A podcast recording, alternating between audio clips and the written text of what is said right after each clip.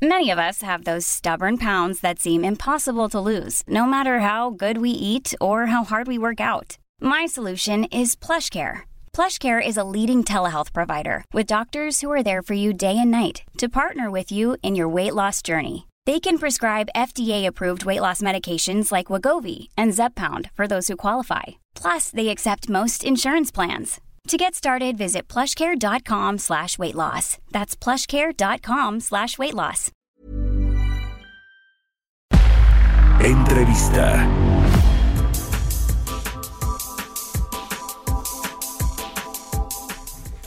Ya estamos de regreso aquí en Bitácora de Negocios. Son las 6 de la mañana con 30 minutos, tiempo del centro de México. Eh, bueno, pues se dio a conocer esta información por parte de la CONSAR en eh, términos de los retiros por desempleo que han hecho pues los trabajadores eh, de sus afores, de sus ahorros, de sus cuentas de ahorro para el retiro. Casi dos mil millones de pesos se retiraron en el mes de julio por parte de 997 mil afiliados. Esta es la cifra más alta reportada desde que se tienen registros en las administradoras de fondos para el retiro y le decía que en los primeros siete meses del año esta cifra es, superior a los 10.500 millones de pesos estos retiros y también pues es eh, un aumento muy importante, casi 65% respecto de lo que se retiró en el mismo periodo del año pasado, que hay que decir que también el 2019 fue complicado en términos económicos para México, a pesar de que en el mundo no había una crisis global. Para analizar estos datos me da mucho gusto saludar en la línea telefónica a Mario Di Costanzo, eh, experto en temas eh, financieros, ex titular de la Conducef. Mario, ¿cómo estás? Muy buenos días, qué gusto saludarte.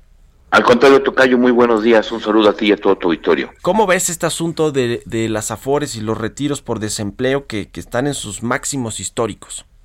Pues mira, eh, tal como lo venimos eh, eh, advirtiendo, estos retiros, pues desde luego, como tú lo mencionas, han tocado máximos históricos, pero para mí que reflejan, pues sin duda alguna,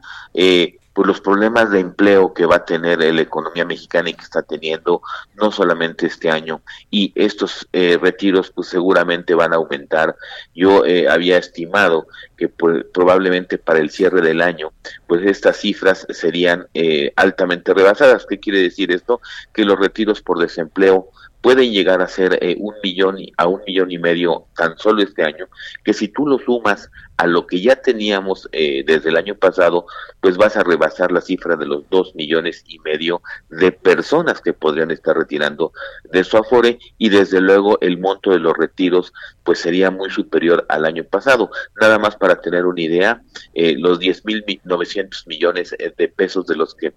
señala la CONSAR fueron los que se retiraron prácticamente a lo largo de todo el año pasado. esto por un lado, por el otro, no hay que olvidar que esto viene a agravar el problema de las pensiones porque cuando una persona hace retiros por desempleo, también afecta sus semanas de cotización, que es un tema muy importante, es decir, podría estar generando eh, durante el año pasado y durante este año personas que están perdiendo casi o perderían o estarían en, en, alta probabilidad de, de, perder una, una pensión de por vida, una pensión vitalicia, y esto vendría desde luego a eh, pues agudizar eh, el tema de las pensiones, el cual sin duda alguna será un tema eh, a partir de, de, septiembre que se presente la iniciativa que, que de la que ha hablado el Ejecutivo. Pero a mí me parece grave dos cosas. Primero, que esto va muy en línea con los datos de desempleo que hemos visto, que esto va a seguir,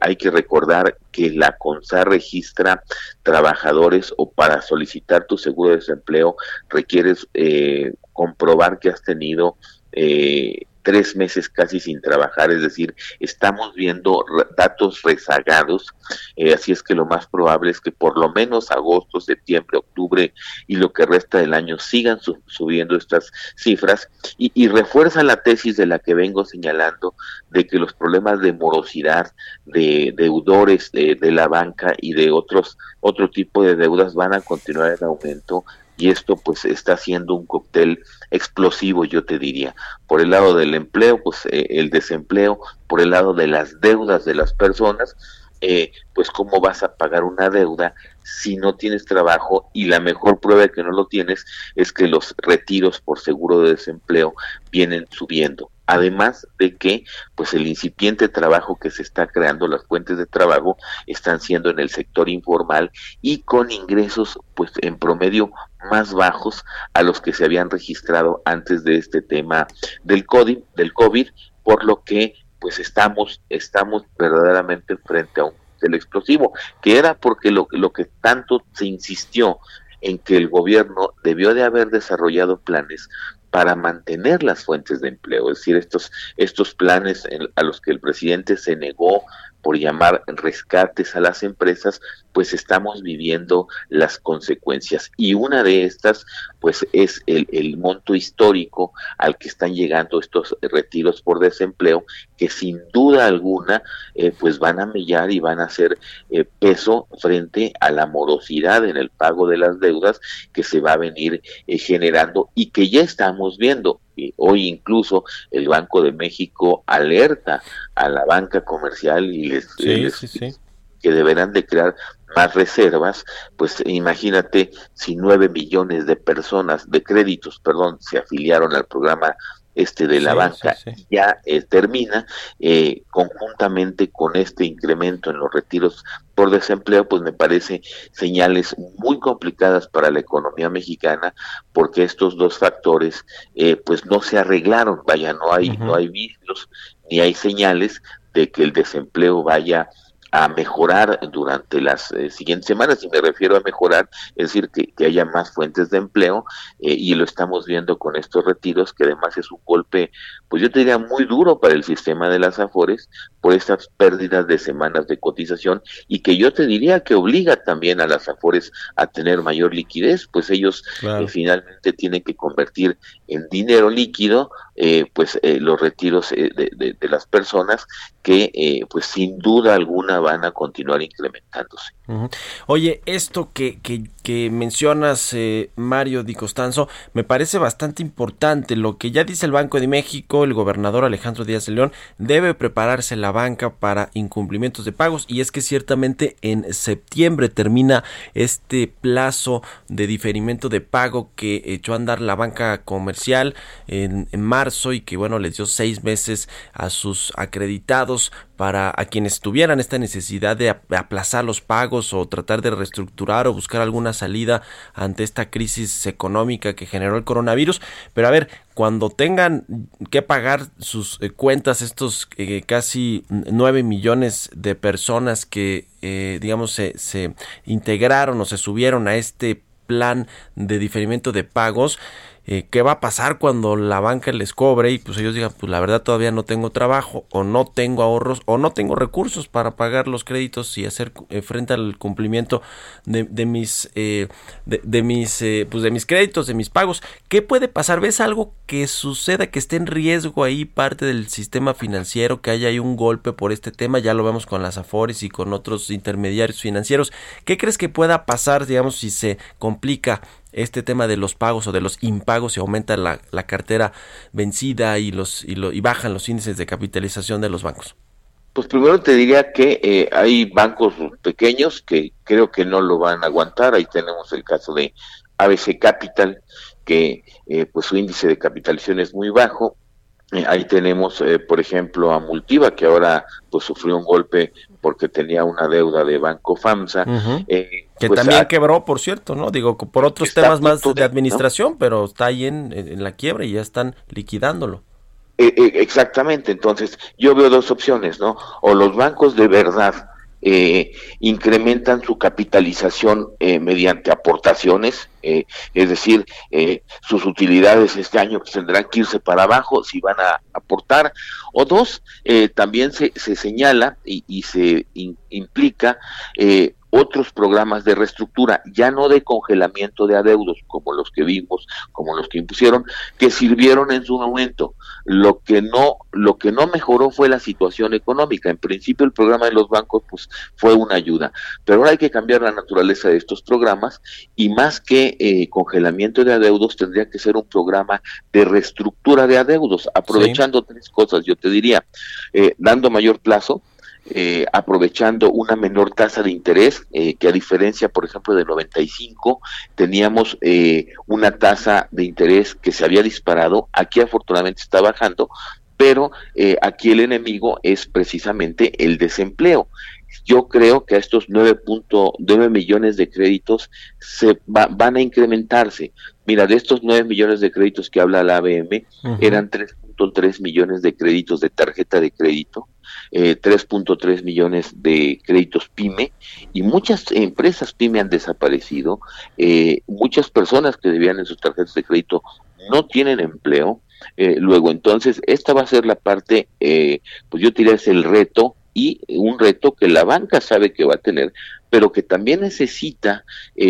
que se ajusten algunas disposiciones en materia de reservas de cartera crediticia para que se pudiera avanzar en un programa que sin duda yo creo que va a ser necesario. No cometamos el mismo error de 95 en donde los programas de apoyo a deudores, vamos a llamarle así, surgieron casi seis meses después de haber eh, iniciado la crisis y esto implicó deudas impagables por un lado, implicó también pues fuertes índices de morosidad en eh, a los bancos que también afectaron en, su liquidez. Esto es esto es lo que lo que veo. A lo mejor no te digo que va a quebrar ninguno de los bancos grandes, claro. pero van a tener gravísimos problemas eh, en cuanto a morosidad, en cuanto a liquidez, eh, van a tener que hacer aportaciones importantes de capital sin duda, porque vamos a ponerlo así, para que se entienda, por cada peso que suba la morosidad, pues es cada peso que ellos tienen que, que reservar y que meter en reservas,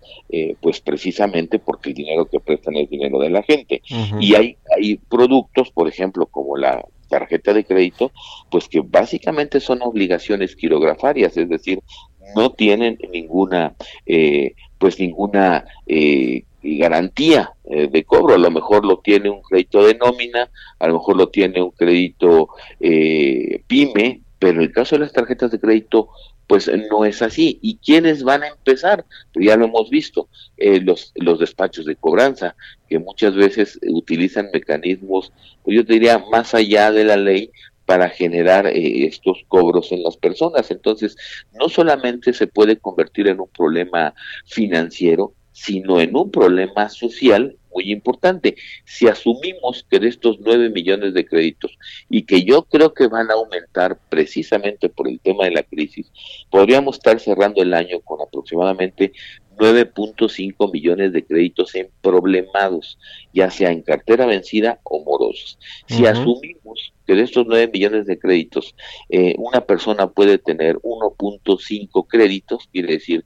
mi tarjeta y crédito de auto, mi tarjeta y crédito hipotecario, estamos hablando de 7 millones de personas que estarían en este tema y que no podemos negar que es un problema social también. Entonces, yo creo que es muy urgente que no solamente los bancos preparen reservas, sino que el gobierno voltee a ver este problema y se pongan de acuerdo eh, pues para poder iniciar un programa de reestructura de adeudos, no solamente congelamiento, porque el congelamiento te ayudó, pero al final del día te acabó endeudando más. porque una persona que ahora que se levante el programa, pues va a tener que efectuar los pagos mínimos que no hizo durante ese tiempo, por ejemplo, en su tarjeta. ¿Y qué tal si no tiene empleo? Lo cual es altamente probable por las estadísticas de empleo que estamos viendo pues habrá que ver cómo viene todo este programa de reestructura de créditos tanto para las empresas como para las, las personas, porque como tú dices, muchas están quedando desempleadas, mucho más de este millón cien mil que se reporta oficialmente en las cifras del IMSS, muchas están desocupadas, percibiendo menos ingresos, trabajando menos horas y eso pues merma la, capacidad de pago, por supuesto, de, de, las empresas y de los y de los trabajadores y pues no pueden hacer frente a estos créditos, en fin. Pues qué interesante, te agradezco mucho tus comentarios como siempre y que nos hayas tomado la entrevista aquí en, Bitácora de Negocios, querido Mario Di Costanzo. Muchas gracias y muy buenos días. Muy buenos días, Tocayo. Un saludo a ti y a todo el Mom deserves the best, and there's no better place to shop for Mother's Day than Whole Foods Market. They're your destination for unbeatable savings, from premium gifts to show-stopping flowers and irresistible desserts. Start by saving 33% with Prime on all body care and candles. Then get a 15-stem bunch of tulips for just $9.99 each with Prime. Round out Mom's menu with festive rosé, irresistible berry chantilly cake, and more special treats. Come celebrate Mother's Day at Whole Foods Market.